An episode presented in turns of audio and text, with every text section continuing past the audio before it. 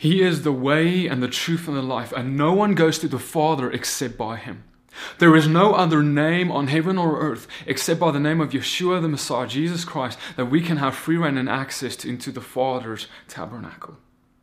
Today, there is an, a multitude of false prophets arising who are preaching an appearance of truth separated from the Spirit and from Yeshua.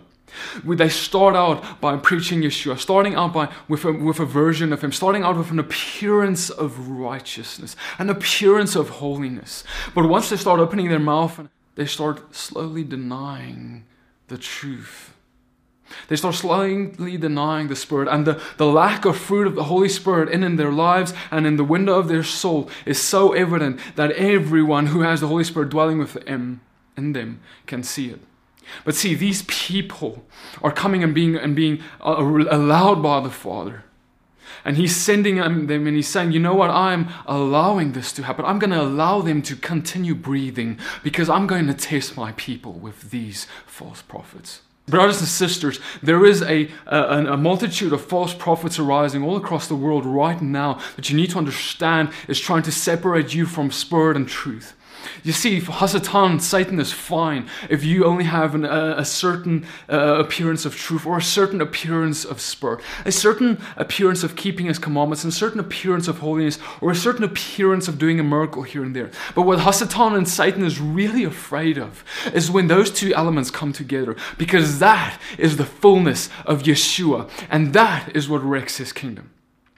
You see, brothers and sisters, if you are listening to people who do not preach the fullness of Yeshua, but only an appearance or some form of Him, who either teach that the Holy Spirit, the fullness of that is not for today anymore, or teach that the commandments is not for today anymore, or even worse, teach that Yeshua is not the Messiah, that Yeshua was never sent by the Father, that Yeshua is not the Son of God. The Father says, God says that if you love me, you will accept my Son.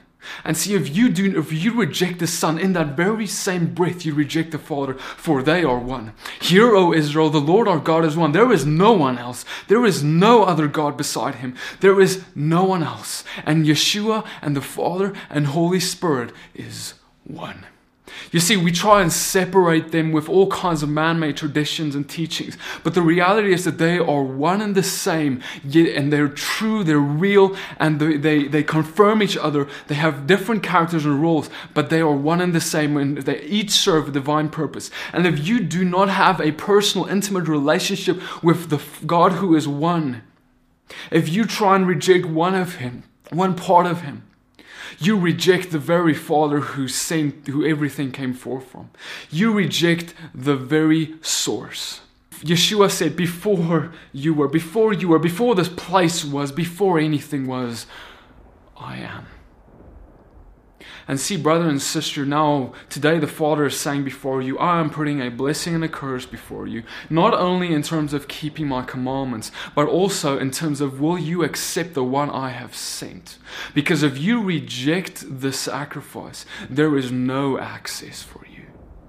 There is no access to the Father apart from the blood of Yeshua. If the Father does not look at your life through the blood of Yeshua, there is nothing that you are that he sees as good. The only goodness and good fruit that we can have comes from our relationship and our faith in Yeshua. Apart from that, our life is like filthy rags before the Father. And self-righteousness, the very thing that kicked the Hasal Satan out of the out of the heavens, pride. That very thing is what destroys us and makes us reject the very one who came for us. You see, if you reject Yeshua, brother and sister, you reject the gift. If you reject Yeshua, you reject God. For God has come in the flesh and He says, You know what, bride, you are divorced, you are far off. There is no way for you to come back except for if I was to come and die to release you from this law of marriage. The only way for Him to free us from that law is for the husband to come and die for the bride. And if you reject the husband who's come to die for his bride, you have no access to the kingdom of God. You have no inheritance. You will have no place at the wedding feast. He will say, he will walk up to you and he will say, Who are you? What is this garment you're wearing? Get out of here. If you do not accept the Father, Yahweh, Yeshua the Messiah, and the Ruach HaKodesh, Holy Spirit, if you do not accept all of them in the fullness thereof and, and, and beg the Father to make you like Yeshua and walk after his example, you will never be as spotless as the bridegroom, and you will never be the bride.